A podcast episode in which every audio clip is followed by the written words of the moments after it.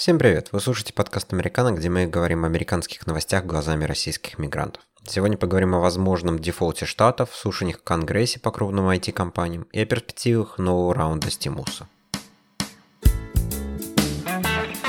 He hit my hands. Nobody has ever hit my hands. I've never heard of this one. Look at those hands. Are they small hands? And he referred to my hands. If they're small, something else must be small. I guarantee you there's no problem. I guarantee. Макс, привет. Привет, привет. Во втором квартале в США GDP упал на 33%. Это уже конец света или еще не конец света? Нет, это не конец света. А то, что новых клеймов unemployment 1,4 миллиона в неделю, которая заканчивается 25 июля, и сейчас ну, в результате этого количество людей, которые получают unemployment benefits, выросло на 900 тысяч до 17 миллионов. Это конец света или не конец света? Тоже не конец света, просто потому что все это временно, и причины этого всего не с тем связаны, что экономика была надута или еще что-то, хотя там были, безусловно, системные проблемы, а с тем, что мы просто все закрылись к чертовой матери. Я поспорил про ненадутую экономику. Все-таки у нас... Я, например, все свои акции продал в декабре 2019 года. Большие хедж-фонды э, уже шортили рынок э, к марту 2020 года без ожиданий какого-то вспышки коронавируса. А yield curve, который является неплохой метрикой для прогнозирования рецессий, или, по крайней мере, метрика, которая коррелирует обычно а, с рецессиями, которая показывает разницу между процентными ставками по облигациям short-term и long-term. Эта метрика тоже показывала, что в 2020 году будет рецессия. А банки начали давать очень необоснованные кредиты, но не на жилье, как было в 2008 году, а, например, на машины, потребительские кредиты. Перестали оценивать заемщиков по кредит-скорам и начали оценивать по данным от банков, как они платят по счетам, а, по соцсеточкам. Было много таких непонятных схем с оценкой э, заемщиков, которые были странные и предсказывали, что в 2020 году что-то громыхнет. И на самом деле немножко раздражен от э, многих экономистов, которые говорят, говорят, что кто же знал, что в 2020 году будет кризис. Весь 2019 год все говорили о том, что в 2020 году будет кризис. Все только думали, он к концу 2019 года или начнется в 2020. Поэтому история про то, что текущий экономический спад – это только коронавирус, не знаю, я с этим не совсем согласен. Нет, я не говорю, что он только связан с коронавирусом, но фундаментальная причина возникновения этого кризиса и скорости, с которой он развивался и развивается, она не связана с какими-то капитальными проблемами, фундаментальными проблемами э, в экономике. И действительно ты прав, что был немного раздут э, кредитный пузырь, правда, вместо mortgages на дома сейчас стали выдавать э, кредиты на машины, потребительские кредиты и прочее, но у этого есть свое преимущество, связанное с тем, что на самом деле размер этого пузыря был куда меньше, чем с домами, просто потому что на дома выдавали куда больше денег, и горизонт обычно был куда дальше. А насчет того, что люди говорили, что будет кризис в 2020 году, возможно, ты прав, и, может быть, я чуть меньше следил за этой областью, но, по-моему, если в любой день посмотреть э, на 100 экономистов, которые выступают там по телевизору или еще где-то, то примерно одинаковый процент из них будет рассказывать о том, что вот в ближайшие полгода или год у нас должен быть кризис, потому что вещи показывают в ту сторону. И периодически кто-то из них прав просто потому, что случается кризис. Ну, да, слушай, эту позицию я тоже слышу. Это про то, что это, мне кажется, все, кто сидят еще в акциях, говорят, что все это предсказать нереально, что все это дико прыгает туда-сюда, и экономисты сами не знают, что говорят. Возможно, с другой стороны, мне кажется, что крупные издания в области экономики, тот же CNBC, тот же Wall Street Journal, в 2019 году уже довольно пришли к консенсусу к вопросу того, что надо ожидать какое-то падение в а, скором времени. Просто по, по метрикам. Там даже не то, что, знаешь, какие-то экономисты строили какие-то сложные модели. А раз, размер потребительского долга был рекордный с 2008 года. Тот же yield curve. Это правда, да, это правда, но там один из аргументов, который я, например, слышал, заключался в том, что за последние что-то 80 лет в США не было периода больше, чем 10 лет длиной, в которой не было бы рецессии. и да. типа, и вот мы уже приближаемся, и в общем пора. Это так себе аргумент, прямо скажем, потому что, ну, цикличность рынков, безусловно, есть, но говорить просто о том, что вот смотрите, у нас есть промежуток, и в нем обязательно должна быть рецессия, это немножечко упрощенно. Ну, там были, слушай, там были э, здоровые аргументы. Они, например, а, смотрели на уровень безработицы. То есть каждый раз, когда он падал до очень низких значений, сколько мы дошли, до 4%, после этого случался кризис. То есть это может быть так себе аргумент, но исторически всегда так было. Когда мы обсуждаем эти метрики, как бы выходит экономист и говорит 2 плюс 2 равно 4. Вот эта метрика всегда совпадала с кризисом, вот эта метрика всегда совпадала с кризисом. Смотрите на результат этой метрики сейчас. И все такие, да, но у тебя еще есть там 5 коллег, которые говорили это уже 2 года назад, и как бы, как мы можем тебе доверять? Он говорит, ну подождите же, вот метрика, вот как бы 2 плюс 2. Не-не-не-не-не, слушайте, мы уже много вас слышали. Это то же самое, что в диетологии сейчас происходит. Мы все знаем, что бляшки в сосудах плохо. Да, мы сколько, 40 лет назад думали, что нельзя есть жиры, потому что э, жиры образуют эти бляшки. Да, сейчас мы развернули наше представление и всякие кето-диеты, которые э, вполне успешны для потери веса, которые не влияют а, на твой холестерин в крови, вполне успешны. Люди, которые практикуют потребление большого количества жира, имеют здоровый метаболизм и хорошее здоровье. Я, например, каждый день ем по авокадо, а у меня ребенок а, ест по ложке а, оливкового масла каждый день.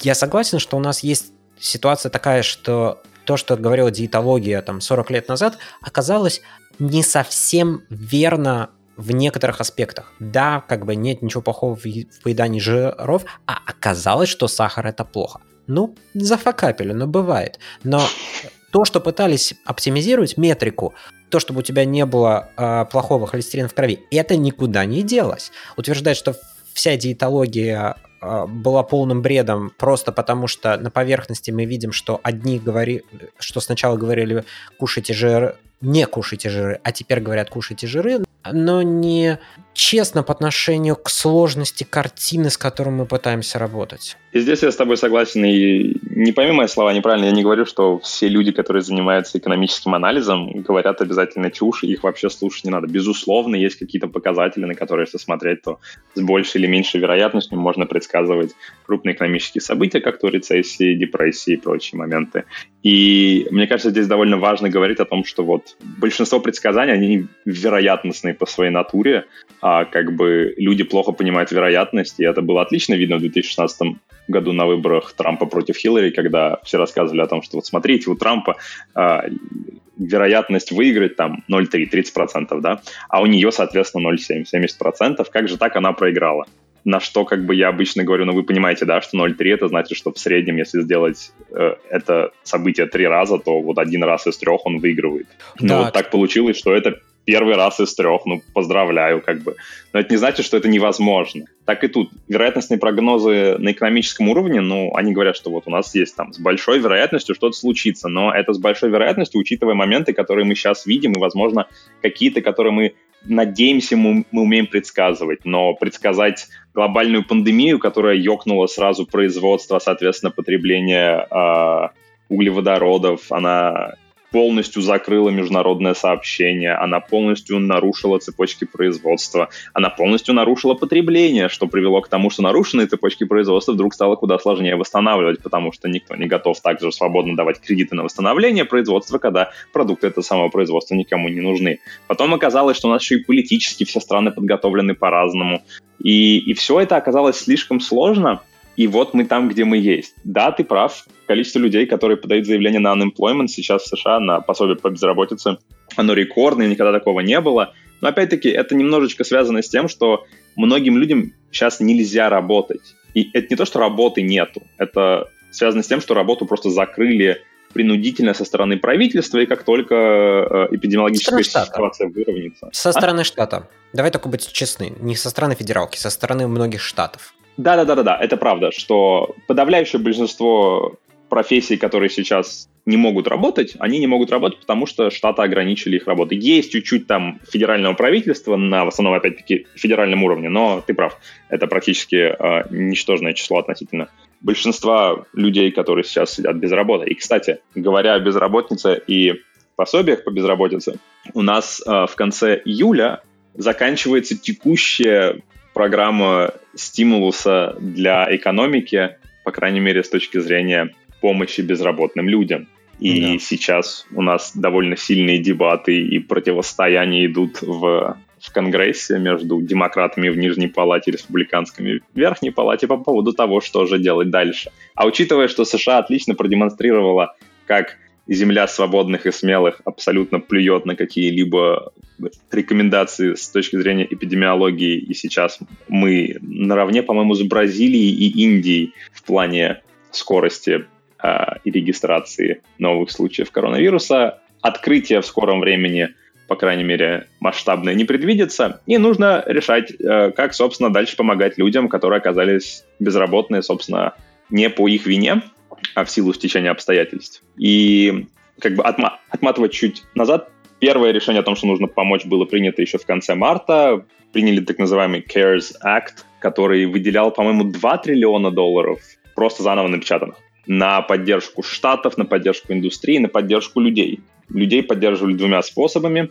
А, первое это были Они прямые выплаты. Да, они там да. были напечатаны, но они хотя бы были взяты в долг, потому что суммарно вся поддержка экономики в США 11 триллионов. И только эти 2 триллиона – это деньги, которые правительство взяло в долг у э, Федерального резерва. Остальные деньги Федеральный резерв даже они не, не существуют ни в одном из бюджетов на самом-то деле. Это просто Федеральный резерв напечатал доллары и пошел скупать облигации, что еще что хуже. он имеет право делать. Федеральный резерв, он имеет право делать, что хочет. Он может печатать доллары, вот сколько ему надо, столько он может и печатать. Он как бы Федеральный резерв. Это не значит, что так надо делать. Ну, задача Федерального резерва – поддержка стабильной экономики, контроль инфляции. Поэтому, если они считают, что так нужно делать, ну, значит, считают, что так нужно делать. Но э, с точки зрения обычных людей, э, люди получили по 1200 долларов, подавляющее большинство людей, если твоя семья зарабатывала меньше, пришел? чем 150 150 тысяч долларов или нет. А нет, нет, мы не попадаем под эту программу, потому что, потому что мигранты.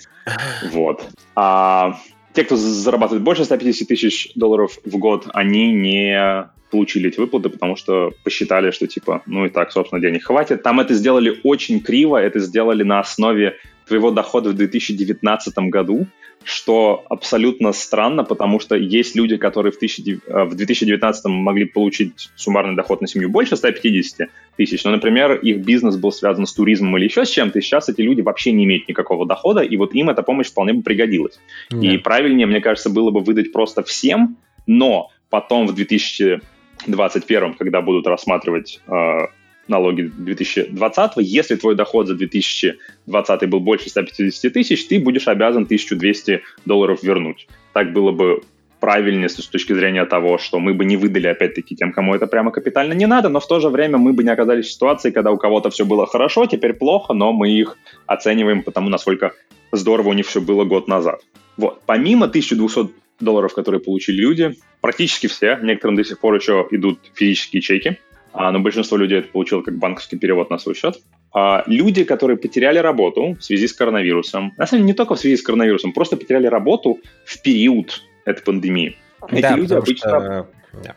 Не, говори, да. говори. Эти люди... Да, эти люди обычно получают пособие по безработице от своего штата. У каждого штата свои правила по тому, а, какой объем пособия ты получаешь, Обычно оно выплачивается каждую неделю, рассчитывается от той зарплаты, которая у тебя была до того, как ты потерял работу, и имеет какое-то верхнее ограничение. А, там есть более бедные штаты, типа Миссисипи, в котором а, пособие штата по безработице, по-моему, 230 долларов в неделю, что суммарно выдает тебе примерно 1000 долларов в месяц. Есть более богатые штаты, как, например, Массачусетс, где пособие по безработице от штата, по-моему, порядка 570 долларов в неделю. Но федеральное правительство решило, что вот сейчас такая ситуация, что прям совсем все плохо, и э, во многих семьях оба человека потеряли работу, которые работали, и дохода нет совсем, а платить по ипотеке, аренде все еще надо. И чтобы вот а это все дело поддержать... Надо? Разве надо? В идеале надо. Опять-таки, ты прав, не совсем надо. Э, в этом же законе проекта сказали, что мы э, вводим мораторий на целый ряд вещей, как то выселение по неуплате по аренде или по э, ипотеке. По-моему, по ипотекам даже отменили э, Фи, процент да. по ипотеке на это время. Но Штрафы там есть как бы да. там как бы есть условия. Вот на самом деле по ипотеке все лучше, потому что сейчас отменили штрафы и проценты и сказали, что это все потом докинется в конец ипотеки. Что, в принципе, понять можно. А вот по аренде сказали, что мы пока отменяем возможность выселить тебя. То есть ты можешь не платить и все равно жить. Но все, что ты не уплатишь, ты все равно будешь должен, причем в ряде штатов ты это будешь должен единовременно сразу после отмены этих ограничений по закону. А если нет, то тебя выселят, и ты все равно будешь эти деньги должен. Но они к тому моменту примут что-нибудь новое, что это еще отсрочится. То есть у меня мало... Вот, да, мы сейчас подходим к этому, мы подходим к этому. Поэтому государство сказало, слушайте, будет очень трудно даже потом, если мы сейчас ведем эти временные меры, которые в принципе тоже нужны. Поэтому давайте мы докинем людям денег по пособию по безработице. И поскольку времени было мало, а договариваться обычно нужно долго, решили, что называется, чтобы никого не обидеть, и люди, которые живут в Нью-Йорке, тоже смогут купить себе поесть, а не только заплатить за аренду жилья, мы всем докинем в неделю по 600 долларов федеральных денег. Да, мы это обсуждали. в ряде штатов, да, то есть в ряде штатов люди реально получают 1000 долларов в неделю, 4000 долларов в месяц. Я посмотрел по статистике, 68% людей, которые сейчас получают это дополнительное пособие, получают больше, чем они получали, когда они работали, а, что довольно много в моем понимании, но все же. Yeah. Так вот, сейчас идут переговоры о том, как помочь быть дальше. Демократы хотят протолкнуть, в принципе, рождественскую елку с подарками для всех, где будет по 600 долларов до января, где будет э, мораторий на выселение до января, где будут отменены штрафы и что-то там еще, и будет запрещено тебе портить э, кредитную историю. Кредитную, да. да, кредитную историю вообще. И все это будет стоить грубо 3,5 триллиона долларов. Потому что, ну, как бы, ну, уже же начали. Что, собственно, останавливаться? Республиканцы против, республиканцы считают, что... Некоторые вообще считают, что вообще надо прекратить всем помогать, и типа пусть сильнейший выживет.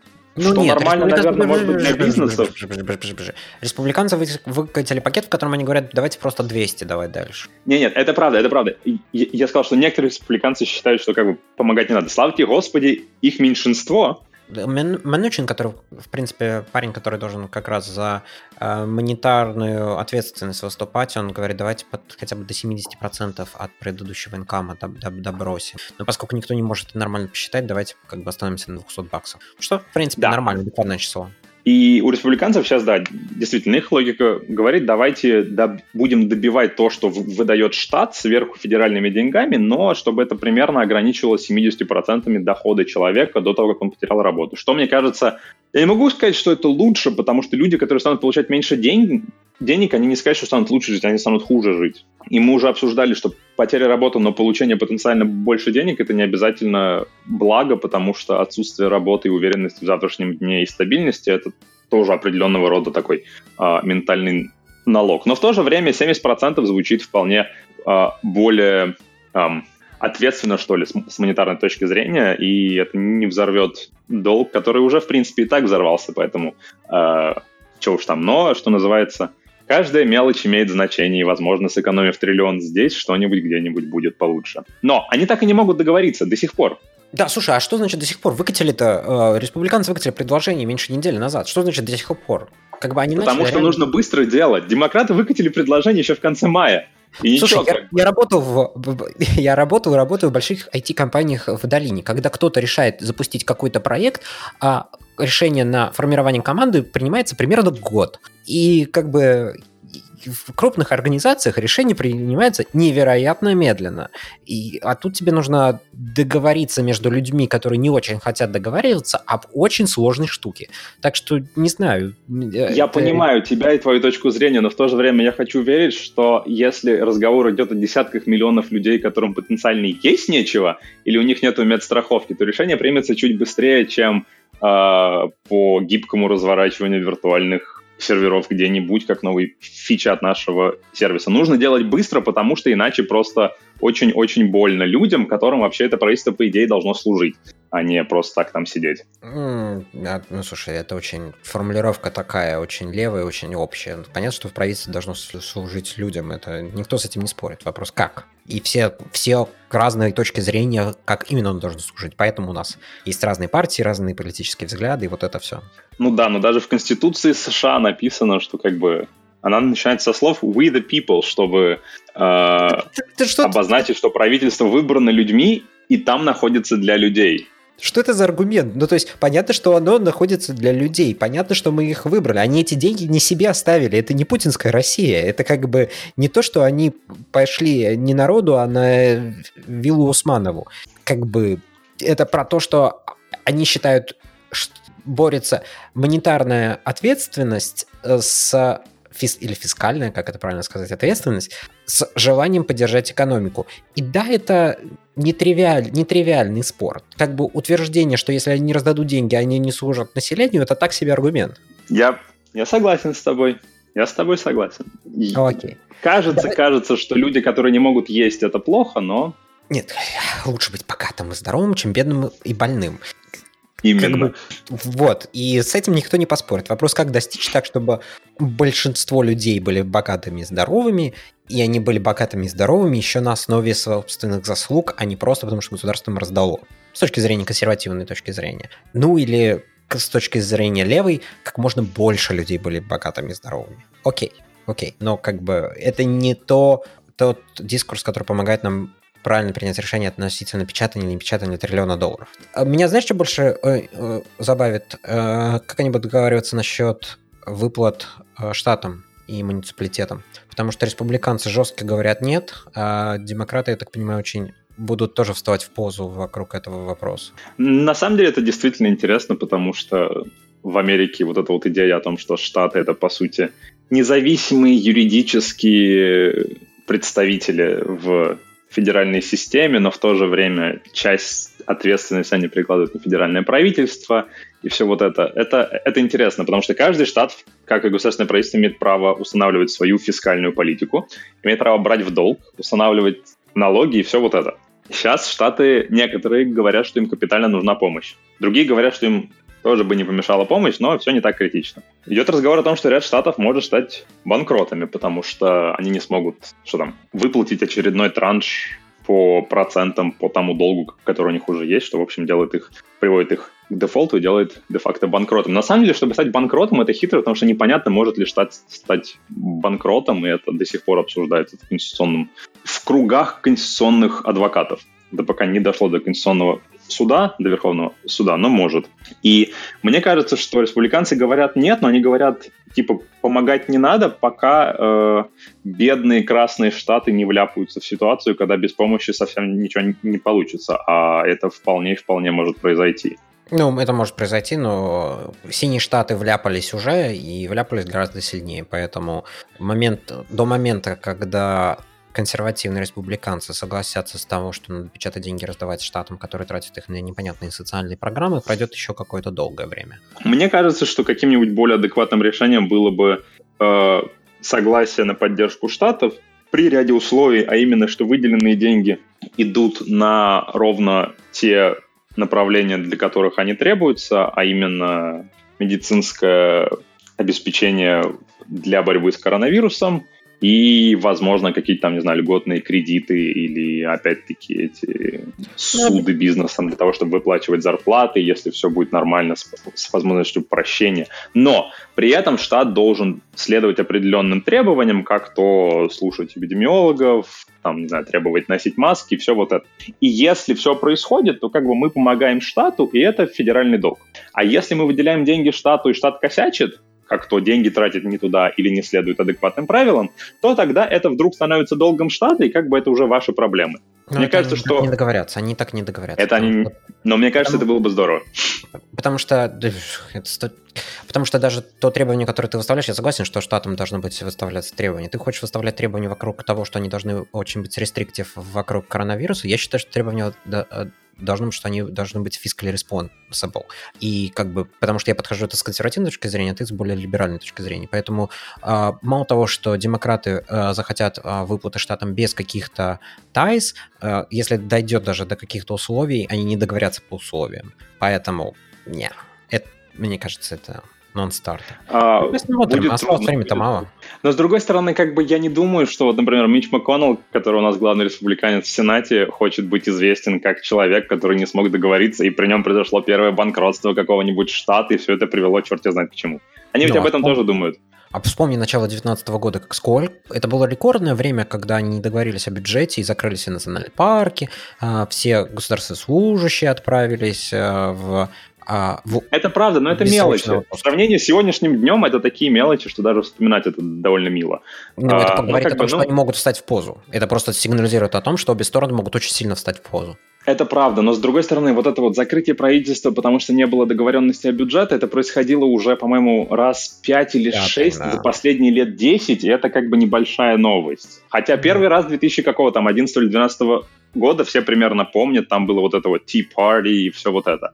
Но в то же время, я говорю, ты не хочешь быть первым человеком в истории штатов, при котором произошло что-то прям капитально плохое, а банкротство какого-нибудь штата будет прям капитально плохим, потому что это кредитный рейтинг и штата уронит и, и США на самом деле.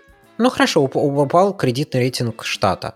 Насколько это плохо? Это очень плохо, потому что это вдруг не штат перестает это не treasuries, это не э, федеральное правительство э, гарантирует э, этот займ, это штат хорошо упадет кредитный Безусловно, но смотри. Кредитный э, Первое, становится кредит для штатов более дорогой, и как бы отвечать будут штаты, которые э, irresponsible в плане э, их э, fiscal policy. Ну, то есть... Ну, в смысле, федеральное правительство. А почему федеральное правительство должно отвечать? Нет, если штат становится банкротом, кто-то должен э, вступить и взять на себя обязательства этого штата. А почему? Потому что иначе штату не дадут в долг ни копейки больше. Не совсем правда. Это не совсем правда. Да, уронит кредитный рейтинг, но если ты прошел в, в Америке как физическое лицо процедуру банкротства, это не значит, что тебе никогда больше никогда не дадут денег. Это значит, что Нет, тебе это понятно, но это совсем другое. А почему это, это совсем другое? Потому что так же с компанией. Что компания как физический человек. Если ты обанкротился, ты вышел из банкротства, тебе занимают деньги под больший процент, пока ты не восстановишь свою, свою репутацию. Чем штат принципиально отличается? Потому что непонятно, как в процедуре банкротства штату избавляться от долга или реструктуризировать его, потому что ряд вещей штат не имеет права отдать. Ну, в смысле, или кому отдать. Если, например, э, не знаю, Калифорния имеет ряд денег, вложенных в долговые обязательства Миссисипи, и тут Миссисипи становится банкротом, это не значит, что Миссисипи может передать кусок своей земли Калифорнии, тем самым э, реструктуризировать долг или сделать отсрочку и прочее. Там есть довольно жесткие ограничения, связанные с тем, что каждый штат, по сути, является э, независимым вот этим вот юридическим лицом на федеральном уровне. Пусть они разбираются. Слушай, они вляпались в это, в, в это говнище. Я согласен, что юридически это будет нетривиально разобраться. У нас есть стандартная процедура для банкротства физического лица, у нас есть несколько стандартных процедур а, для банкротства компаний, Chapter, chapter 11, э, Chapter 7, вот, вот это все. А, а здесь будет банкротство штата. Да, это не тривиально. Да, непонятно, как из него деньги доставать. А, но что, это значит, что они могут безответственно себя вести? Это как 2008 год, too big to fail. Мы не даем банкам упасть, потому что они очень большие. И я понимаю, почему мы это тогда сделали. Мы их не контролировали, мы их не регулировали, они разрослись непонятно что, начали себя вести безответственно, и если они сейчас обанкротятся закроются, вся экономика упадет. Как бы мне кажется, еще в головах многих людей не уложилось, нас, насколько мы были близки буквально к концу света в 2008 году. На фоне того, на фоне того, что у нас было в 2008 году, то, что у нас сейчас, я не вижу как столь же большой проблемы, честно говоря. Потому что тогда было Потому речь... что здесь понятно, вопрос... как выйти, а там было сложнее. Да, там непонятно было, как, как, как, как, как оттуда выбираться. И мы, мы сказали следующее, что хорошо, мы вас выкупим, дебилы, но у нас теперь есть Дот Франк, э, набор мер, которые ограничивают то, как вы можете заниматься спекуляциями. Давайте что-то такое. Хорошо, есть штаты, которые зафакапились. Давайте дадим им деньги, подожди. давайте им четко скажем, ребята, вот вы в следующий раз не будете. Да, у нас есть конституция, которая говорит, что нельзя ограничивать там штаты, но давайте разбираться с этим. Нельзя просто деньги печатать. Не, я согласен с тобой, что, что ситуация будет непростая, что нам надо как-то с этим разбираться. Но нельзя просто напечатать денег и раздать. Чем штаты принципиально лучше какой-то компании, принципиально лучше каких-то а, они людей, не лучше, которые... не хуже, они просто другие, потому что так написано в документе, который является основным документом этой страны. Вот как бы вот почему. Там нет никакого глубокого смысла в этом или еще чего-то. Можно было бы сделать структуру, при которой штаты были бы примерно на уровне компании с точки зрения юридических процедур, которые бы происходили, и федеральное правительство было бы над этим всем. То есть, например, в процедуре банкротства обязательно назначается кто-то, кто будет а, ответственен за тем, что он будет следить, как все происходит, он будет оценивать там разные вещи, он будет выстраивать э, тех, кому ты должен в очередь, пропорционально там всяким условиям, и разрешать кредитные вопросы. А, непонятно, как это делать на уровне штата. И вообще, еще раз, чтобы понятно было, да, до сих пор нету консенсуса среди юридических э, умов США о том, может ли штат объявить себя банкротом. Окей, согласен. И и что, значит, ничего не делать? Давай думать вспомним, надо. Ш... Думать надо, всегда надо думать. Вспомним, 60... когда это 60-70-е годы, когда федеральное правительство вводило войска в Штаты, а, чтобы, а, отме... чтобы препятствовать сегрегации. Ты лучше помнишь эту, эту историю, помоги Да, мне. это было в 60-е, это было во время движения за гражданские права, это связано было с тем, что на федеральном уровне приняли закон, который запрещал э, дискриминацию и сегрегацию на основе пола, расы, э, сексуальной ориентации и прочих вещей. Ряд южных штатов, например, Миссисипи, потому что Миссисипи идеальный пример для всего вот в этой области, да простят меня люди из Миссисипи, э, сказал, типа, нет, нам нравится все как есть, и полиция не будет обеспечивать безопасность детей, а еще у нас тут есть Куклукс-клан, который, возможно, будет сжечь автобусы. Ну, типа, что поделать. И вот тогда правительство ввело войска, сказав, что вы не имеете права не соблюдать федеральный закон, принятый Конгрессом США, где у вас есть представители. Оно вас... не так сказала, оно не так даже сказала. Оно сказала, что э, штат на самом деле по ряду вопросов может наплевать на федеральное правительство. А федеральное правительство не может вмешиваться в вещи. Конституция США определяет, в каких случаях федеральное правительство может вмешиваться в дела штата, в каких не может. И мы возвращаемся к, к нашей любимой теме про то, какого черта у нас Конституционный суд решает все на свете в этой стране но он решил, что да, федеральное правительство пойдет, может вмешиваться в дела штаты. Мы как? Тяжелая ситуация? Тяжелая. Конституция была однозначна на эту тему? Нет, она была неоднозначна. Были прецеденты до этого? Особо не было прецедентов. Разобрались? Разобрались. Давайте, может, сейчас разберемся?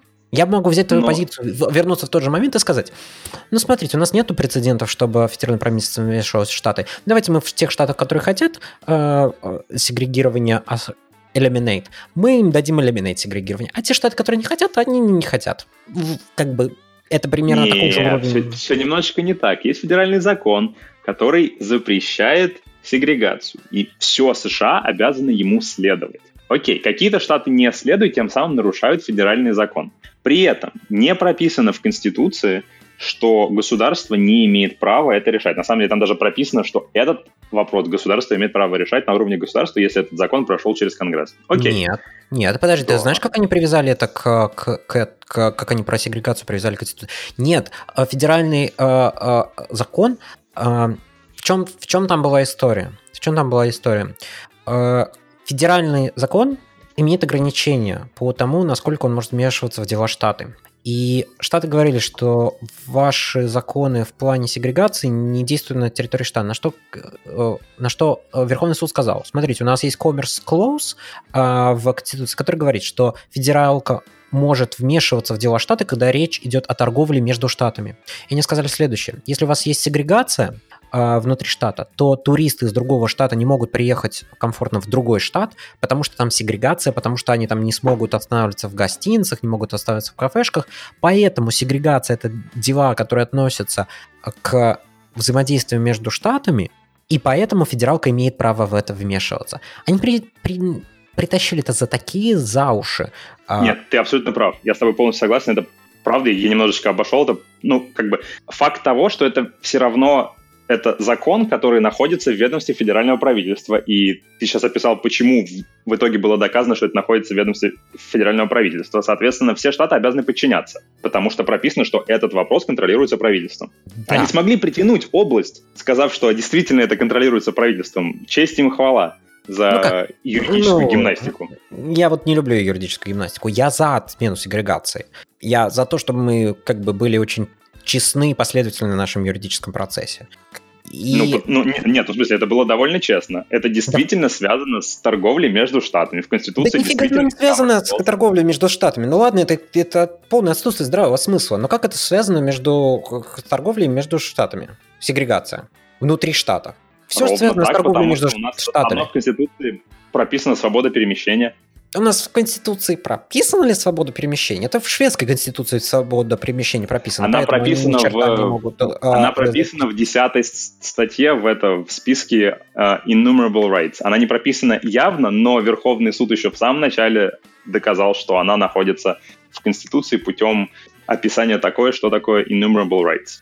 Так что да. Нет, я с тобой согласен. И смотри, если бы кто-то сейчас смог бы подтянуть примерно те, те же самые юридические упражнения и сказать, почему государство имеет право влезть в дела штатов на уровне печатания денег или еще чего-то, и тем самым дать возможность штатам взять в долг у США с федеральным правительством США выставлением условий, ну, было бы здорово, но как-то сейчас все заняты. Не, ну хорошо, ладно, окей, окей. А Давай федеральное правительство не будет лезть. Пусть они банкротятся. Ну вот просто, хорошо, фед... они не хотят коллаборировать в плане выставления условий. Федералка не хочет давать деньги. Окей, давайте посмотрим, кто, кто переждет этот кризис э, более живым и выйдет из него а, с лучшим пиаром и с лучшей, с лучшей ситуацией. Вот это утверждение, что вы должны напечатать деньги и раздать нам, я вот, это, вот эту формулировку не принимаю. Я не говорю, что формулировка напечатать денег и раздать, она правильная. Но кажется, что если кому-то дать возможность обанкротиться из разряда штатов, штаты перестанут иметь возможность финансово исполнять ряд федеральных законов, которые они обязаны исполнять. Например, Ой, бесплатное подожди. образование. И вот ну, тут получается странная ситуация, потому что они закон исполнять обязаны, а денег типа вот реально нету. И получается, но при этом у штата есть право брать в долг. Подожди, подожди, подожди. А почему это странная ситуация? Ты как физическое лицо, ты можешь э, за год заработать 100 тысяч долларов, всех их потратить, в конце года ты должен заплатить федеральные налоги, которые ты должен заплатить, а денег у тебя нету. Да, ты объявляешь себя банкротом, да, у тебя начинаются большие проблемы с АРС, но это не исключительная ситуация из рада вон. У нас дофига ситуаций и законодательства, которое говорит, ты должен что-то делать на свои деньги – ты как бы они связаны с обеспечением безопасности. У тебя машина должна быть с, с ситбелтом, с ремнем. Как бы ты за него платишь, но ты должен исполнять это э, законодательство. То, что федералка говорит штатам что-то, что они должны делать, но не дает на это деньги, это всегда было, всегда будет, и это оплается к компаниям, к физическим лиц, лицам. И не знаю, почему мы вдруг начинаем говорить, что штаты, они уникальны по всем параметрам. Да, по ряду параметров они уникальны. У них есть там своя конституция, они образуют федерацию штатов, они там участвуют в формировании Конгресса, и вот это все. Я, я с этим все согласен. Почему мы начинаем вот эти права штатов растягивать на какие-то моменты, которые нигде не прописаны, что у них есть какие-то уникальные права? Как то их отношение с банкротством? Ну, я согласен с тобой, что это довольно сложная область, но мне кажется, все это в итоге сводится к тому, что непонятно, какую силу имеет в итоге право применить федеральное правительство по отношению к Потому что если ты не заплатишь налоги, до тебя будет достукиваться АРС, и в итоге достучиться, и если ты совсем откажешься копировать, тебя в тюрьму посадят. Или если у тебя будет машина без ремня, и тебя в итоге поймают, тебя имеют право конфисковать машину. Если штат прекратит кооперировать, не совсем понятно, что делать. Ну, скажем, когда была национализирована вот тогда вот э, Национальная гвардия штатов, ее федерализировали даже, да, федеральное правительство вело и потребовало определенных действий, как то охрана автобусов для сегрегации, для десегрегации школ и прочее. И это довольно понятная процедура, потому что, ну, это обеспечение безопасности людей. А если штат прекращает кооперировать, то как бы что, захватывать правительство и вдруг США начинает рулить штатом, на федеральном уровне начинает рулить штатом, ну, вот это уже идет в, в разрез с тем, что разрешено делать. Подожди, у штата есть э, собственность. Как у любой компании, как у любого физического лица. У них есть, у штата есть а, территории, которые находятся а, в Безусловно. штата. А есть на, ре- на территории ряда штатов федеральные проперти, например, национальные парки. Может быть, мы начнем с того, что часть штатовской проперти перейдут в федеральное ведомство. Это будет неплохой старт. А, чтобы это неплохой старт для того, чтобы они выплачивали, выплачивали по своему долгу. У них есть здания, у них, у них много чего есть. У них реально много чего есть у штатов. Это интересно. Мне кажется, что штат должен быть согласен с этим. Я не уверен, что есть процедура для того, чтобы это делать. Э, просто если федеральное правительство потребовало, а штат отказался, но, например, должен денег федеральному правительству. Но это, это один из потенциалов, да. Но мне кажется, что все это э, не буду делать еще по причине того, что я хочу посмотреть на федеральное правительство, которое будет первым за всю историю этой страны, которое скажет, что автономия штатов идет нафиг, и мы вот сейчас вот начнем рулить, как мы скажем, мы будем давать это... в долг, если вы не будете делать все правильно, мы вас будем отбирать а землю и здания. А почему ты видишь автономию как способность тратить сколько ты хочешь а, и не быть ответственным за свой бюджет? Это Почему это составляет автономию? Ты формулируешь автономию в терминах. Если со мной что-то случилось, федералка должна а, платить по моим долгам. Я предлагаю любую я другую интерпретацию автономии, кроме вот такой формулировки. Нет, я с тобой согласен. Никто никому ничего не должен. Я говорю, что сейчас идет, идет разговор о том, что делать, если вдруг штат не сможет э, платить по своим обязательствам и вынужден будет объявить дефолт и стать банкротом. Ну, в смысле, попытаться стать банкротом, если кто-то вдруг захочет, но объявить дефолт, да, потому что он не сможет платить где-то. Я не говорю, что федералы должны его вытаскивать или другие штаты должны его вытаскивать. Нет, ни, ни в коем случае. Но действительно автономия штата определяется возможностью этого штата устанавливать у себя на своей территории фискальную политику с точки зрения местных налогов, а, местных социальных программ, формирования бюджета, взятия в долг. Это право штата. Слушай, на текущий момент все штаты, мы подразумеваем, не могут пойти в дефолт, что означает, что э, с точки зрения заема денег они все равны в плане своего, э, процента, под который они могут занимать, э, занимать деньги. Федералка выкупит, э, поможет любому штату, если что-то будет не так. Получается, штату нет никакой мотивации быть fiscally responsible, потому что если что-то пойдет не так, федералка его просто выкупит. Федералка просто... На самом деле непонятно, выкупит или нет ну, как бы я, я согласен с тобой, что, скорее всего, так и произойдет, но при этом нет. У штатов не одинаковые проценты. Есть штаты, в которые более безопасно вкладываться, чем в другие, потому что, ну, как бы они более финансово ответственны, и там понятнее, что будет происходить. Это мы с тобой сейчас говорим, что да, федералы влезут и помогут. Если не влезут и не помогут, то как бы будет неприятно. Поэтому штаты с более хорошей кредитной историей и ситуацией финансово, они могут свои облигации выпускать под э, процент, который будет отличаться от штатов с более хреновой ситуацией. Но, опять-таки, там там все непросто.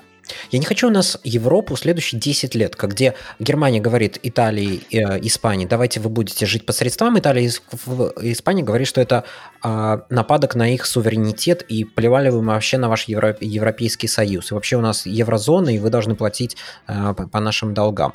У них там с этим абсолютный бардак и полное непонимание в головах, этот кризис инвайтит эту ситуацию к нам внутри э, США. И это последнее, что я хочу. Мне гораздо будет проще, если мы формализуем хоть как-то про процедуру банкротства штаты, и штаты начнут, блин, считать деньги. И это будет намного, на мой вкус, лучше, чем, чем, чем ситуация, в которой мы будем начинать похоже на Европу в плане всех евросоюзных проблем. Я с тобой согласен. Я, я считаю, что, как это, ты прав. Лучше быть богатым и здоровым, чем бедным и больным. Было бы здорово, если бы как Штаты, так и федеральное правительство вели ответственную э, фискальную политику, но в то же время, что называется, люди бы не дохли с голода на улицах. А, но мне кажется, еще, одна, еще один аргумент здесь, он довольно важный, заключается в том, что, что Штаты отдельные, что США в целом, выпускают облигации, номинированные в долларах, которые являются международной резервной валютой. И тем самым как бы они имеют определенное преимущество перед э, ну, другими странами, даже тем же Евросоюзом. Просто потому что если Огайо выпускает облигацию, номинированную в долларах, она имеет ту же покупательную способность или инвестиционный потенциал, что и облигация федерального уровня. Может Нет. быть, не уровня города, просто Нет. потому что город как раз может обанкротиться. Но учитывая, что штаты еще никогда не банкротились, по сути, а облигации город, а уровня кстати, штатов... Каунти банкротились, города банкротились. Чем штаты принципиально? То, что они прописаны в Конституции напрямую, не да. настолько большой. Не Потому они прописаны что... напрямую с точки зрения прав штатов, они прописаны еще раз с точки зрения, с, с, точки, с точки зрения бюджетов. И то, что они выпускают облигации в долларах США, все компании выпускают облигации в долларах США. Apple выпускает облигации в долларах США э, как бы это не значит, что они могут напечатать доллары, если они не могут вернуть по своим долгам. А вот федеральное правительство может напечатать доллары, а штат не может печатать доллары. Поэтому штат больше похож на компанию типа Apple, нежели чем на федеральное правительство. Я с тобой согласен. Но тот факт, что штаты никогда не были банкротами и вообще непонятно, как это может происходить, заставляет людей верить э, в то, что, ну, если он не может обанкротиться, значит, по сути, это настолько же безопасно, насколько и федеральные облигации. Понятно, что это чуть ну, менее это, безопасно, это, потому что бы, теории он это все-таки проблема может... человека, который в это верит. Ну, это проблема человека, который в это верит. Это не значит, что это правда. То, что много людей в это верят, это не делает это правдой. Это не прописано в законе, и я с этим не согласен. Я считаю, что я... штат должен иметь возможность обанкротиться. Иначе как мы будем контролировать больные штаты типа Калифорнии, которые делают стра- стран... очень странные вещи? Мы столько а, разговаривали на тему того, что Калифорния делает безответственно в области а, социальной политики, в области много чего на самом деле. И я не хочу, чтобы остальная страна платила за за странные подвижки Калифорнии. Я хочу иметь возможность переехать в, из Калифорнии в какой-нибудь штат Мэйн и не платить за то, что Калифорния ведет себя безответственно и раздает деньги налево и направо.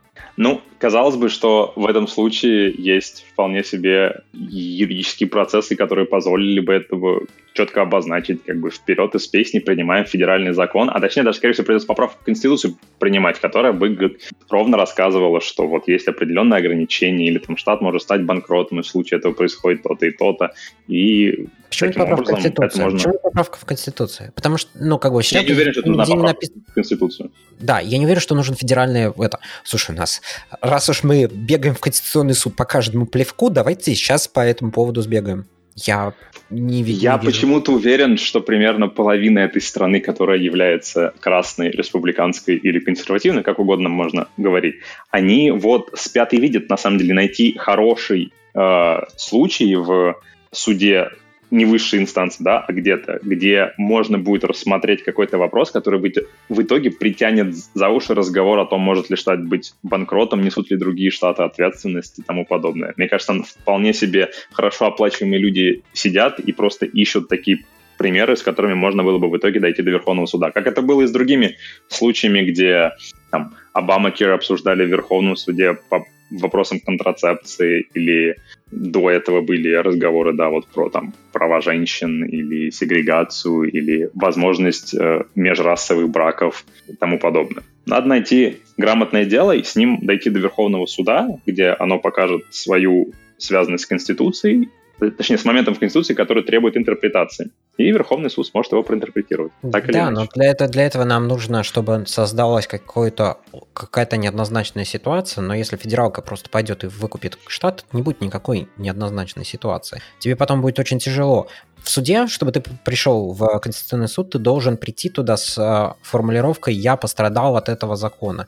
Тебе нужно Тебе что, надо найти человека? я думаю, кто-нибудь в штате... Который в штате Мэйн да, будет скажет, я, плачу, я, я думаю, это тяжело. Там высокий стандарт. Ты, ты должен напрямую быть пострадавшим. Я читал про то, по требованию, насколько ты должен быть пострадавший. Я думаю, не так просто будет найти правильно. правильно ты должен будешь быть пострадавшим, это правда, да.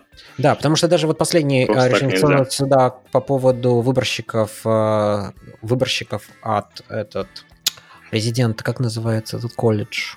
Electoral College, э, Верховный суд сказал, что штат имеет право, э, имеет право инфорсить э, выборщиков от, от округов голосовать так, как проголосовал округ. До этого округ мог проголосовать, выборщик взял это, пошел и проголосовал по-другому. И на выборах э, Трампа против Хиллари на самом деле 6 или 7 выборщиков проголосовали не за Хиллари, не за Трампа, а за кого-то там другого. Ну, это не мелкое. Было мелкое подерство, да. Да, их оштрафовал штат, все это пошло в Конституционный суд. Конституционный суд сказал, что, штраф име... что штат имеет право штрафовать, имеет право вообще как бы инфорсить, инфорсить это дело. Да, но а у этого на, на самом деле есть важный...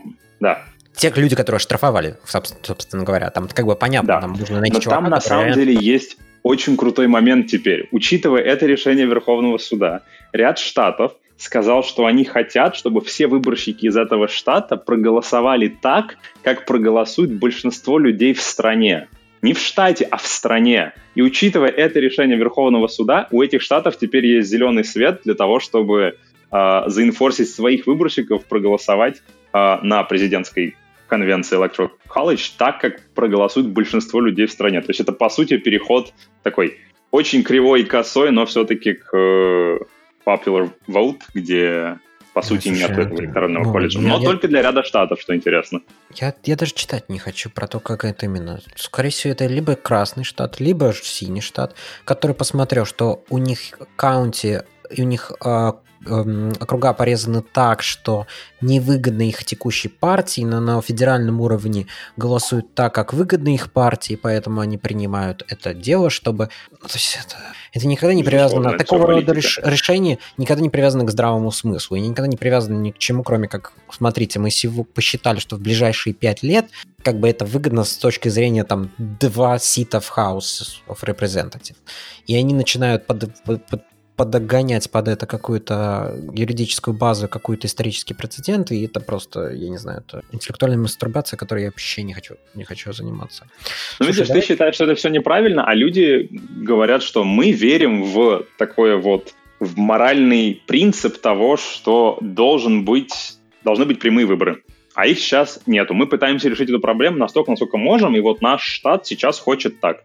Ну, кто ты говорить им, что они не правы, а ты прав, и что это не, не, не, я не говорю, правильная что они не правы. причина и как бы, я не говорю, что... идеал, а не да. Я не говорю, что они не правы. Я не это говорю. Я говорю, что они это делают не по моральным соображениям, не по каким-то юридическим изысканным соображениям. Они делают, потому что текущая партия, у нее вот такая структура инцентивов на, на, на, на текущий момент. Я не говорю, что они не правы. Я не говорю, что они делают что-то незаконно. Я ничего, как бы. Я говорю, что они делают из такой мотивации, что мне бесконечно скучно это обсуждать. Как бы ты пришел, увидел, что для тебя выгодно сказать вот это, и ты начинаешь разводить долго дискуссию, строить сложные, сложные модели, чтобы объяснить, почему это важно. Но окей, ты имеешь право это делать, я просто не хочу в это engage. Как бы, ну да, будут штаты, которые будут так рассказывать, да, они имеют право, да, они по закону имеют право, да, ради бога. Развлекайтесь. Fair enough. Вот это, это, это, это Америка. Я могу что-то к чему-то иметь отношение, что не, нафиг я это не хочу, но, но не буду это регулировать. Это как Бен, Бен Шапира и либертарианцы относительно гей-браков. Да, это странная вещь, и я бы не хотел, чтобы это было, но мы как государство нафиг нам регулировать вообще marriage и все, что с этим связано. Я с этой позицией не согласен, но я согласен, что ты можешь быть против чего-то, но не требовать, чтобы это было зарегулировано. И это будет более здоровое отношение, чем многие колледжи, которые сейчас против каких-то слов и хотят на уровне колледжев и городов отменить их применение. Как бы научить быть против без того, чтобы пытаться все запретить. Ну, видишь, ты говоришь про какие-то колледжи и города, где это делается на уровне правил или даже законов, если это какой-то... Да.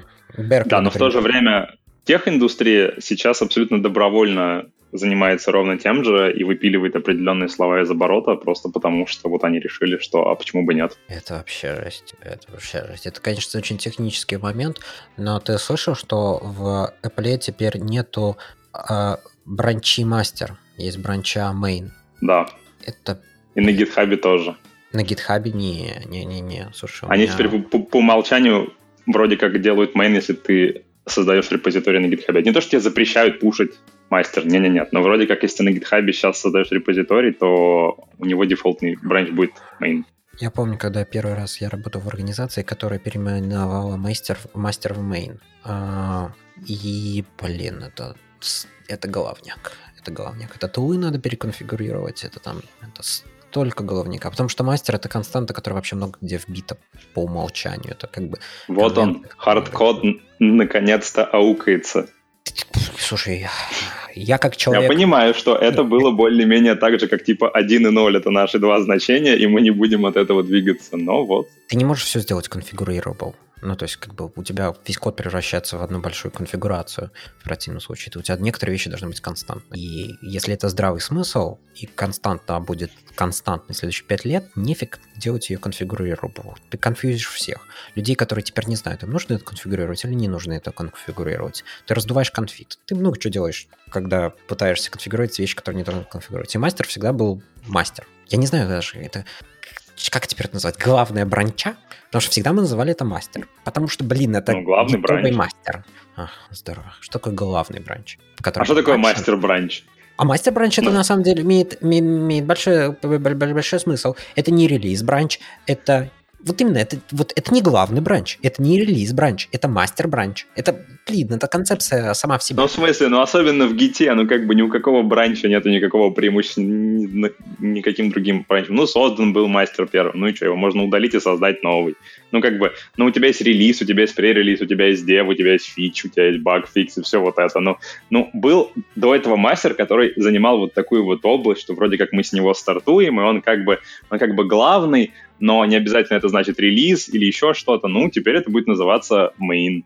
Я понимаю, что это главная боль, но в то же время, ну, в смысле, общество так решило. Мы все живем Слушай, в обществе. Это та же главная боль, как гребаный GDPR. Если бы не этот GDPR, э, который э, европейское регулирование по тому, что ты должен по запросу удалять или возвращать данные, у нас было бы время заниматься больше лучшим таргетированием, а сервисы были просто удобнее бы мы бы тратили время на то, что улучшает сервис, а не занимается созданием всей этой инфраструктуры для комплайния с GDPR. И это я еще... соглашусь с тобой с точки зрения того, что я теперь не могу открыть никакой сайт на своем телефоне и не увидеть там стоя одну всплывающую штучку по поводу того, что они используют куки. Мне нужно нажать ОК. Это мешает. Это тебе мешает. А ты, ты, ты не видел в Бэйри, когда приходишь собеседоваться в ком- компанию, они говорят, у нас GDPR, поэтому мы увеличим дата э, департмента в два раза. Просто чтобы переделать. Там были технологии, которые просто несовместимы с GDPR, HDFS, Hadoop для обработки больших данных. Там нельзя удалять записи из, из таблиц. Это просто технология, которая не подразумевала удаление, когда создавалась. Которая 10 лет уже существует, все ее используют, и мы говорим, а все, в следующем году вы должны удалять данные. Это когда мы все, я помню, комплались с GDPR, это нифига не было просто. Это была куча работы, это было куча головника. И я просто чувствую, что с этим мастером, я не знаю, как это прошло все мимо меня, потому что другие люди занимались конфигурацией всей этой фигни, чтобы она работала. Но я представляю, сколько это головника. У меня ID, я сейчас э, мастер в предыдущей, до обновления ID, почему-то она перестала мастер показывать главную, главную бранчу. Я говорю в ID, замержи мне Э, ченджи в эту бранчу, потому что я хочу как бы мерж конфликты пофиксить. А у меня список из 200 бранчей, мне надо в них листать до мастера, потому что по этим бранчам еще нет поиска. Вот, вот, вот, вот. Ладно, давай о том глубоко в технические темы. Давай немножко про импотенцию поговорим. И в контексте этого разговора ты мне объяснишь, что это вчера было, когда IT-компании приходили в Конгресс и им задавали неудобные вопросы, которые по факту ничего не означают. Ну, в смысле, это было странно. Первое, мы все увидели, как Джефф Безос оказался на мьюте, да, и ему сказали, мистер Безос, you're on mute, поэтому это со всеми происходит, не только с обычными людьми, даже с крутыми людьми. Вот. А во-вторых, ну, в смысле, это традиционное, э, уже практически ежегодно или каждые два года это происходит когда большой тех вызывают в Конгресс с ними ругаться, потому что они следят за людьми, или они монополисты, или и то, и другое, и большой тех вынужден отдуваться, или там вмешательства в выборы происходят. А, а кривые вопросы, слушай, ну как бы вчера Марка Лакерберга спрашивали по поводу Твиттера. Ну, что можно говорить? В Конгрессе сидят люди, которые все еще, по-моему, думают о том, что как бы на своей загородной даче нужно иметь бункер, потому что вот Советский Союз нас может накрыть ядерным оружием скорость развития политики и людей в политике капитально отстала от скорости развития мира. Поэтому они думают теми же как бы, паттернами, которыми думали во времена Standard Oil, когда Рокфеллера пришлось как бы его империю разломать на куски, потому что он был монополистом, а до этого был Карнеги, а до этого были другие люди, или JP Morgan со своим банком. Вот. И сейчас, ну, в смысле, они видят, что есть что-то очень большое. Все этим пользуются и вроде как вот конкурента типа нету. Ну, значит, монополия, и надо с этим работать. А то, что все эти фирмы очень грамотно подошли к вопросу, и там юридически все абсолютно чисто, и как это, все места давно проверены, и соломка везде подстелена, они, видимо, об этом не сильно подумали, но как нужно же потом приехать в свой штат и на новых выборах рассказывать, что вот, я, в отличие от других, я стоял и я требовал ответа от этих корпораций, которые являются монополистами и бла-бла-бла. Поэтому это political showmanship, ничего больше. Ну вот я не люблю этот политический театр. Ты, ты описал мое ощущение от этого процесса, потому что у меня есть претензии к каждой из этих компаний. И О, не кажется, без этого. Да, и мне кажется, что для ряда из этих компаний можно сделать нормальный антимонополь кейс можно собрать, можно попытаться его собрать. Я не знаю, он пройдет или не пройдет. Тема сложная. юридически очень неоднозначная, малое количество прецедентов за последние 50 лет с момента, как мы развалили... Когда мы развалили... Когда появился United, как называлась компания, которая которую разбили Ох, на я не помню так вот. Да-да-да-да-да-да-да. Вот, ну, короче, ну это было... Это было довольно давно. Ну, это было давно. Это было давно. У нас не было нормальных прецедентов, есть куча компаний, у которых монополия гораздо серьезнее, чем технические монополии. Например, 95% а, очков в Америке делается одной компанией, ну или компаниями, которыми владеет одна компания, поэтому в очки здесь стоят 300 баксов. Такая же история с инсулином, который растет по 20% в год последние 10 лет, потому что три компании держат рынок и являются монополистами. То есть в Америке с монополиями вообще большая проблема. Там есть там есть куда копать, там есть в чем разбираться, там есть кейсы, которые можно попытаться вытащить, и они будут байпартизан. То есть республиканцы, демократы скажут, да, вы охренели, надо что-то делать. С бигтехом, ну, ребят, ну вы хотя бы кейс соберите, ну нафига это было, как бы. И Wall Street Journal, и тот же CNBC, и все рапортовали, а потом они ходили, а там потом их спрашивали, а потом кто-то писал обзор. Они произошло нифига, на самом деле. Них нормальные вопросы не спросили, которые бы реально могли поставить их в неудобное положение. У этого процесса нет никакой юридической силы, эти ребята были подготовлены, все просто продолбали кучу времени. SEO продолбали время, готовясь к этим вопросам, отвечая на вопросы. Конгресс продолбал время их задавая, а мы все продолбали время пролистывая эти репортажи из этого, из этого события. Фондовый рынок не отреагировал никак, потому что не на что реагировать. Хоть первый раз как фондовый рынок адекватно отреагировал. Из всего этого был тот факт, что все это было удаленно, и никому не пришлось прилетать в Вашингтон. Слушай, я думаю, лететь в Вашингтон не так долго, как сидеть с твоей юридической командой последний... Нет, они бы все равно бы с ней сидели, все равно бы готовились, и все вот это так, хоть типа... Да, лететь до Вашингтона, я думаю, наименьшая издержка в этом вопросе, даже на частном самолете, в контексте того, сколько юристов сидят и подготавливают тебя к ответам на эти вопросы. Да, ну, на самом деле, из всего этого единственная компания, которая меня пугает в каком-то виде, это Amazon, просто потому что Amazon это даже, ну, в смысле, это непонятно, что эта компания делает. Понятно, что их главный бизнес, казалось бы, ритейл, но это не ритейл, а площадка для ритейла, хотя у них еще есть и клауд-бизнес. А вообще, по-хорошему, Amazon находится в бизнесе э, старта новых бизнесов. И они реально огромные и растут как на дрожжах, и непонятно, как бы, какой это эффект. Про Amazon Basics, что ли? Ты сейчас про Amazon Basics или про что? Про старт новых бизнесов? Про про все, про то, что Amazon решил, что они хотят летать и, и иметь собственную перевозку и собственный delivery, и тем самым, ну, как бы это стандартная Нет, проблема подожди, это не новый бизнес.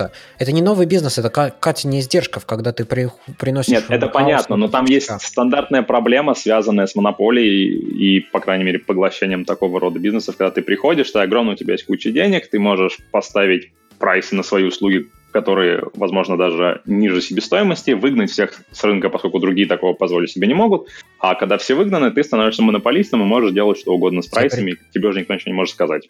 Вот это я тебя, вот это я не покупаю, потому что, потому что тебе надо провести пример, где Amazon этим занимается. А с точки зрения перевозок, это не монопольное поведение, это вертикализация компании, где она, где она начинает э, владеть не только какой-то часто частью процесса, начинает владеть им от начала до конца. Костка начала выращивать своих куриц, потому что она задолбала платить за курицы производителям куриц, потому что дорого. А Amazon задолбался платить UPS. Они соругались с UPS последние пять лет, посрались окончательно, и сейчас они покупают свои самолеты, свои э, логистические центры, потому что они большие, потому что они задолбались сраться с UPS. В чем проблема? А, Пока проблемы нету, потому что пока все нормально работает. А, и ты прав, на самом деле, еще один из примеров — это Amazon Basic. Или, на самом деле, вот буквально недавно была статья где-то на TechCrunch или где-то по поводу того, что Amazon, типа, встречается со стартапами, обещает золотые горы, а потом просто делает копию продукта у себя и тем самым выдавливает людей с рынка. Можно сказать, безусловно. Некрасиво, но не незаконно. Яндекс так ну, делает да. вообще всегда делал. Всегда Яндекс так делал и делает очень много, например. Да, но оказывается, я вчера узнал интересный факт по поводу того, что в США ты не имеешь права купить своего конкурента и закрыть его просто, чтобы обезопасить свое место на рынке. Во как. Ну, Хотя, казалось бы, да. ты просто легальная транзакция, все дела. Ты, ты должен это оформить как-то, да, но если ты потом говоришь вслух о том, что на самом деле все было так, а, то... В США вообще много чего нельзя говорить вслух. Давай так, в США вообще нельзя Это говорить, правда. что ты реально думаешь. Ни в как, ни, примерно ни на какой позиции, начиная с интерна в software engineering компании. Я еще не видел профессию, в которой можно говорить, что ты думаешь в США.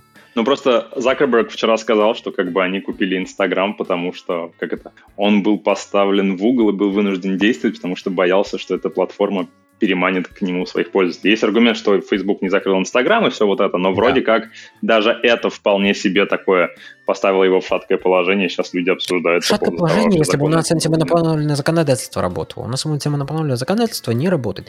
И я против того, что оно не работает. Давайте оно заработает. Но чтобы оно заработало, давайте начнем с кого-то, прокат турбо, блин, все понятно. И в этом плане я бы даже больше э, на Apple бы напал, нежели чем на, на Facebook. Вот эта история про то, что ты на iPhone не можешь поставить другой App Store, а App Store берет 30%, это уже вызывает, э, вызывает расследование в Европе. И я вызываю большие надежды, что Европа там примет какое-то решение, которое повлияет на, на пози, позицию Apple.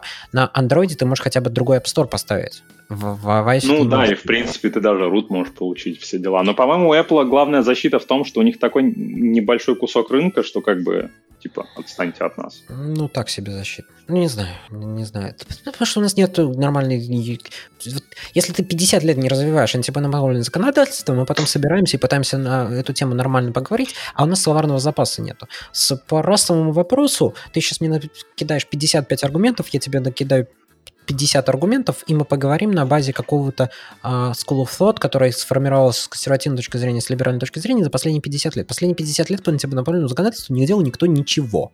И Абсолютно. поэтому мы, мы не можем даже нормально разговаривать на эту тему. Вот спринт... Э, на самом деле даже плохо понятно, что такое, что такое антимонопольное законодательство с точки зрения того же Facebook, учитывая, что да, да но они же не продают технически ничего своим главным юзерам, они являются рекламной площадкой, но есть другие рекламные площадки, но в то же время мы все понимаем, что с точки зрения социальной сети Facebook — это Facebook.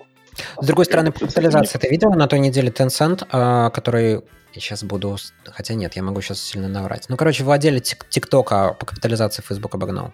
Это для меня... Нет, стоп, стоп, стоп. Это для меня все большие загадки. Я не понимаю, как можно оценивать ТикТок хоть во что-то. Я понимаю, что тинейджеры интересные люди и большая демография и все вот это, но в то же время, ну, ну что, типа, покупательная способность у них низкая, а ценность приложения, ну, в смысле, это еще одна соцсеть. Ну, слушай, Инстаграм тоже начинался с тинейджеров. А, и где сейчас Инстаграм? Так что...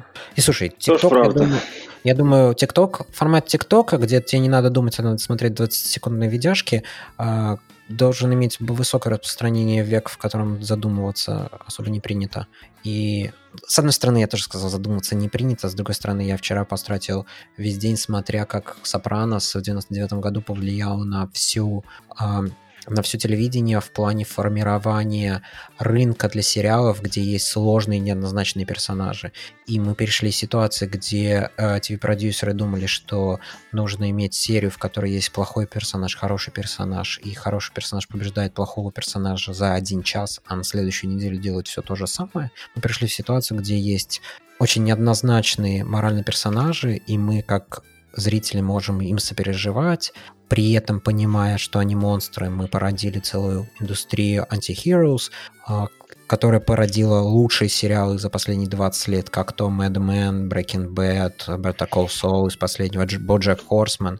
И тогда тоже, знаешь, все думали, никто, никто не хочет думать, никто не хочет думать, но пришел Сопранос и показал, что есть потенциал для более глубокого контента. А TikTok, конечно, это Низшая форма. Я не знаю более низшей формы, чем TikTok.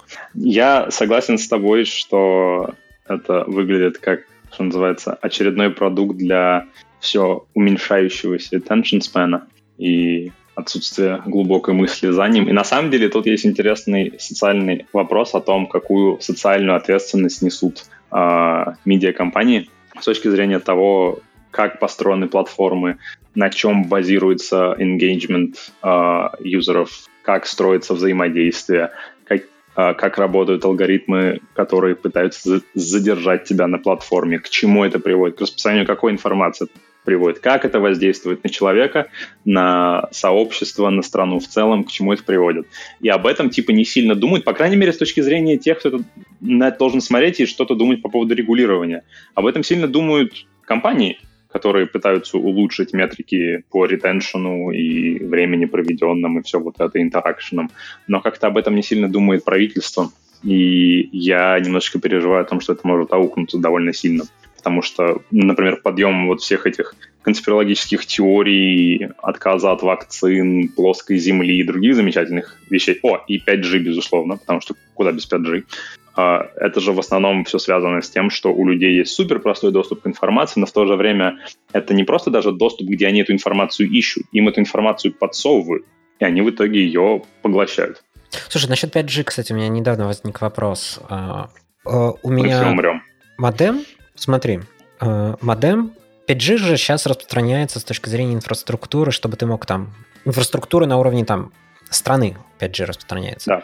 У меня модем 5G, и он уже несколько лет 5G. То есть внутри mm-hmm. моего дома он работает на частотах, которые 5G. Вопрос. Да. Почему я не болел коронавирусом в прошлом, прошлом году, когда у меня уже был модем 5G? Потому что план чипирования только сейчас был введен в полный эффект, и как бы это все А-а-а. были спящие модемы, но это на самом деле одна из причин, почему даже там, где нету 5G вышек, люди тоже болеют, потому что у них, скорее всего, есть модемы и роутеры, которые 5G поддерживают. А, и они включили Интернет режим, вещей, просто ты, да, просто ты становишься вещью в интернете вещей, и вот, вот Билл Гейтс будет с Илоном Маском с лунной базой тобой руководить. Это если да. тебя прочипируют. А если не прочипируют, то ты маску снимешь, то все будет, все будет нормально. Что да, ружье да. желательно иметь. А ружье сейчас не купить, я же говорил. Я до сих пор, ну, то есть там до сих пор в магазин не попасть, у них очередь огромная. Ну, тогда все. Чип и, и Орвелл. Что поделать, не повезло. Ну, не повезло, не повезло. Че, че, ничего не поделаешь, не делаешь. Меня печалит, еще раз я хочу проитировать этот факт, тот, тот ли он для тебя или нет, я не знаю, но меня печалит э, то, как это выглядит, по крайней мере, со стороны, особенно с точки зрения подрастающего поколения, в плане того, какие инцентивы у компаний, а именно а, retention верно. юзеров и времени, и как это приводит к тому, что у нас довольно часто люди сваливаются в различные конспирологические теории и, в принципе, ну, имеют конспирол... более высокий уровень депрессии и прочих вещей замечательных. Конспирологическая теория для меня меньше консерн. Если человек хочет верить в плоскую землю, ты можешь у него отобрать Facebook. Я не думаю, что это ему поможет. Это как люди, которые получают пособие по безработице, вкладывают э, в, в Теслу под э, полторы тысячи за акцию. Ты можешь дать им еще 600 баксов? Я не думаю, что им это поможет. Ну как, частично поможет, но не сильно. И также вот... Ну да, но, но все же, ну слушай, ну ты заходишь на YouTube, и ты смотришь что-нибудь там, не знаю, про 9-11, и там что было, да, ты хочешь посмотреть видео того дня, ну окей. И потом у тебя как бы вот есть замечательная колонка, в которой suggested to you показывается видео, и там, в зависимости от того, что Google про тебя знает с точки зрения твоих показателей, характеристик и параметров, тебе будут подсовывать тебя либо в одну сторону будут двигать, либо в другую. Но ты будешь сваливаться в воронку более экстрем, э, экстремальных взглядов и часто конспирологических теорий, просто потому что эти темы захватывают, ты становишься более engaged, там есть прямо нейро физиология, которая показывает, как это происходит, и таким образом тебе подсказывают, ну, типа, а правда ли был 9-11? Посмотрите вот это, где показываются, скажем, обе стороны вопроса. Ты кликаешь туда, смотришь, потом следующее видео уже was it an inside job? Или типа там, стоял ли за этим Буш? Ты уже кликаешь туда, и это подсовывается тебе. Именно поэтому, если у человека отобрать YouTube, он в плоскую землю может верить куда меньше, просто потому что раньше нужно было приложить капитальные усилия, чтобы найти вот этот вот объем чуши, которую сейчас люди используют в качестве доказательств своей тупой веры в псевдоконспирологические теории. А сегодня это все тебе прям подсовывается на блюдечке, причем не с плохой точки зрения, как бы, это не то, что YouTube хочет, чтобы ты был специалистом по плоской земле, нет, это просто аргумент того, что есть алгоритм, задача которого максимизирует твое время на сайте. Время на сайте можно максимизировать, показывать тебе наиболее вовлекающие видео, а наиболее вовлекающие видео — это видео, которые стимулируют определенный нейрофизиологический ответ, который проявляется лучше при просмотре все более и более экстремальных точек зрения по поводу конкретного вопроса. К сожалению, это так, и почему как бы никто не парится по этому поводу, я, я не очень понимаю. Ну, конкретно про конспирологические теории, ну, как бы, была история про то, что американцы не летали на Луну до YouTube. А, фильм Майкла Мура про то, что 9.11 был организован ЦРУ, был до YouTube. Да, сейчас люди, которые хотят посмотреть видео на эту тему, у них больше возможностей посмотреть видео на эту тему, но является ли это принципиально новой проблемой, не знаю, я не уверен. Конкретно в, в вопросах конспирологических теорий я не уверен, что я согласен с тобой, что ситуация намного-намного хуже. Мне кажется, она просто более масштабна. Она не обязательно хуже, она просто более масштабна. Но и помимо конспирологических теорий есть вопрос радикализации политических взглядов, когда вместо того, чтобы... Это да, это да. А, у тебя был какой-то контент, который отбирается, там, не знаю, менеджерами телекомпаний, можно говорить о том, насколько они могли быть правыми или левыми. А сейчас у тебя это опять-таки, ты смотришь, скорее всего, это на YouTube. YouTube, скорее всего, предлагает то, что тебе нравится, потому что ты будешь дольше смотреть то, что тебе нравится. Таким образом, мы опять-таки сваливаемся в два колодца, левых и правых, там есть свои подколодцы отдельные, но как факт. Ну, слушай, ну серьезно, вот представь человека, а, он посмотрел видео про плоскую землю, вот и поверил в плоскую землю.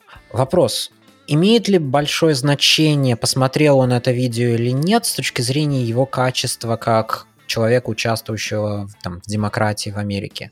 С моей точки зрения, не особо, потому что если он поверил в плоскую землю, в целом его можно было провести и до этого. Ну, то есть, я, я, я, я не вижу. В некоторых случаях ситуация уже beyond repair. И это скорее, это не причина, это скорее метрика. То, что люди смотрят видео про плоскую землю, скорее сигнализирует не о том, что они после этого станут тупые, а что они были тупые до этого. О нет, это, это полная правда. Это как бы это аргумент того, что мы вот открыли эти врата ада с точки зрения обмена информацией, возможности взаимодействия, то есть 5 и 10, но забыли при этом поднять уровень образования населения немножечко для такого овердоза информации. Вот, и ты прав, это, это метрика того, как все было, но в то же время некоторые вещи амплифицируются. То есть если раньше ты не был уверен и был готов поверить, тебе надо было, опять-таки, тебя нужно было как-то подтолкнуть куда-то, будь это пропаганда политическая или еще что-то, но источников информации было куда меньше. И они чаще всего были э, курируемы кем-то. И эти люди обычно были довольно адекватными. Они могли иметь какие-то политические взгляды или прочее, но в то же время, как бы если показывалось, если показывался документальный фильм на каком-то из трех главных каналов США, Э, скорее всего, этот документальный фильм был не про плоскую землю. Да. А сегодня такого нету, и ты приходишь, и вот тут вот вся проблема. Если ты достаточно внушаемый и не сильно умный, и это можно выцепить из твоих других поведенческих параметров в интернете, что я больше чем уверен, является правдой, и умные люди, которые занимаются AI и machine learning во всех этих компаниях, примерно это и делают. Тебя будут пушить туда, где ты будешь engage, а нету ничего более интересного, чем человек, который не является сильно умным, но при этом думает, что он не хуже, чем все остальные в мире, но при этом как бы реальность отсутствия интеллектуальных способностей делает так, что он не является физиком или еще кем-то, и, что называется, особенным в какой-то области, он находит свою особенность тем, что он начинает верить в какие-то радикальные гипотезы, теории, истории, просто потому что, ну вот остальные-то не верят, а я верю, и вот оно доказательство, вот он, я особенный, я про это знаю, а вы нет. И это, ну, это, это, это грустно. То же самое, когда был Fox versus CNN, что было до социального нетворкинга. Я с тобой согласен, что стало хуже. Я бы не сказал, что экспоненциально стало хуже. Ну, наверное, не экспоненциально. Но ты да. прав в том, что это, это просто, что называется, продемонстрировало проблему. Следующая итерация. Я мог бы также тебе рассказывать 30 лет назад про то, что CNN и Fox оба выпускают новостные репорты, которые очень передергивают ситуацию. И что, регулировать их? Но мы как-то их не регулируем, как-то мы с ними живем. Живем так типа, себе. Там аргумент был в том, что пока их было двое, ты не мог прям капитально убежать налево и направо. Они, все, они были куда более центральными, чем они являются сейчас, просто потому что ну, если да. ты убегал совсем в сторону, а других источников информации не было, либо кто-то приходил в центр, либо тебя переставали смотреть просто потому, что ты становился ку-ку канал, а не нормальный канал. А сейчас как бы, опять-таки, тот же YouTube. В основном проблема это с YouTube, еще немножко с Facebook. Ты приходишь туда, и у тебя вот прямо вот тебе предлагается вот я больше чем уверен, что если я сейчас наберу что-нибудь про Бигфута на Луне, там будет отдельный под YouTube, где мне будут рассказывать о том, как нацисты, которые живут на темной стороне Луны, на самом деле вырастили Бигфута с помощью ГМО, и вот американцы туда летали, чтобы спасти мир от этого. И будет стоять одно видео, и конференции по этому поводу проводят, и все вот это. Ну, слушай, ну есть конференции по, по плоской, плоской земле, но я много смотрю YouTube. Может быть, я смотрю другой контент, но мне не подсовывается про Бигфута слишком много. Когда подсовывается, я... Тебе подсовывается то, что тебя держат на YouTube. Ну, да, Ладно, не знаю, я просто... Но ты-то умный, но ты-то умный. А есть люди, которым трудно подсунуть видео, которое ты смотришь, им будет скучно, неинтересно или непонятно. Но вот если подсунуть что-нибудь... Я не уверен, что... Слушай, я... Слушай, в этом коронавирусе... А, я помню, как был вот этот репортаж из Флориды про чувака, который говорил, что мы будем продолжаться пати на пляже, пить, и коронавирус нас не остановит. Я такой, я-то умный, я-то образованный, а мы в Бэйре все такие умные, образованные, многополучающие, все там с мастерс, бachelor дегры, мы-то знаем, что так неправильно делать. А вот, я писал посты на эту тему, что вот, сидите дома, смотрите, но я его понимаю, потому что у него непонятное экономическое будущее, это его единственный способ расслабиться. Это... А прошло сколько времени, а он оказался прав. Коронавирус в 8 раз смертельнее э, гриппа. Для его возрастной группы он практически безопасен. Чувак без всякого образования, без всякого этого оказался более прав, чем Пол Бейери. Так, Поэтому... раз в год и палка стреляет, и то, что он угадал, это не значит, что он прав. Он угадал. Ну, Тут есть разница между прав с той информацией, которая есть на какой-то момент принятия решения, и угадал, потому что я вообще не думал ни о чем, и мне так прикольно думать. Да, с другой стороны, если мы возьмем самых образованных людей, PhD, профессоров университета, все они левые, они крайне левые. Отношение левых к правых, к правым э, с точки зрения политического аспекта, один к 25 примерно сейчас в американских вузах. И что, это означает, что одни правы, другие неправы, потому что одни более образованы или нет? Мне кажется, в в Америке это очень опасный дискурс, где мы пытаемся привязать образование к тому, чтобы ты был прав или не прав. Поэтому, с одной стороны, я смеюсь над людьми, которые веруют в плоскую землю, с другой стороны, как бы ты прав, раз в год и палка стреляет, поэтому... Нет, нет, нет, туда мы идти не будем, нет, нет, нет, земля не, не плоская. Я не говорю, что она плоская, я говорю, что это может быть э, ценность людей, которые верят в плоскую землю, тоже может быть. О, может быть. нет, я с тобой согласен. Те, кого мы считаем такими полусумасшедшими, которые орут, что там JFK застрелил ЦРУ или еще что-то, они в принципе полезны, потому что иногда бывает, что конспирологическая теория действительно является, ну, ну, как, типа например, реально... с, с, с бегавшим вирусом из Вухана. Как бы звучит дико-дико-дико, пока ты не начинаешь читать факты. Но должен кто-то, кто первый должен, кто первый будет открыт Безусловно. к тому, чтобы прочитать Я говорю факты и сказать, что... о, а ты вы посмотрите, там что-то есть. Я говорю о том, что, как мне кажется, это, в принципе, просто плохо проталкивать на общее население, потому что это захватывает и, и прочее. Потому что подавляющее большинство этих теорий и вещей является полной чушью, и у нас и так проблема с attention span и, в принципе, тем, что люди делают в своей жизни. Да, Без но меня есть... Да, но у меня есть козырь. Первая поправка. И ничего ты не сделаешь. О, нет, безусловно. Так я же не сказал, что нужно запретить. Я сказал, что я не считаю, что это правильным, и об этом надо думать. Я сказал, что нужно Думать запретить, надо. и только мою книжку можно выпускать. Нет, было бы неплохо, нет. но нет. Ладно, на этом выводе надо думать. Я думаю, мы сегодня и завершим. Давай. Давай. Всего хорошего.